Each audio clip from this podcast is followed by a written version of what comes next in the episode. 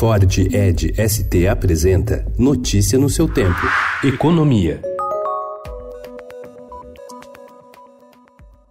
O governo avalia contratar novos servidores em regime de CLT para que só depois eles atinjam a estabilidade do cargo, o que pode levar um período de 10 anos, segundo apurou o Estadão. A medida em estudo pode fazer parte da agenda de transformação do Estado, que está sendo desenhada pela equipe econômica e que pretende dar maior flexibilidade na gestão de seus funcionários e reduzir, no futuro, os gastos com os servidores, hoje a segunda maior despesa do orçamento.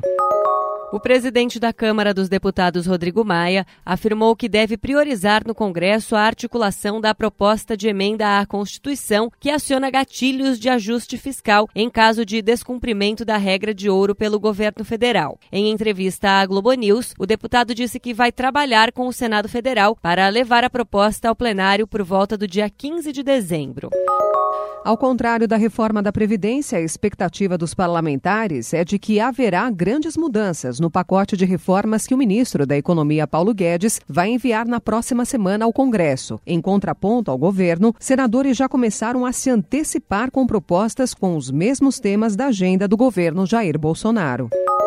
A equipe econômica estuda enviar um projeto de lei para acelerar as privatizações de estatais. A ideia, segundo apurou o Estadão, é conseguir aval antecipado do Congresso para vender uma lista de empresas. O objetivo é ganhar de seis a oito meses num processo que hoje leva, em média, dois anos.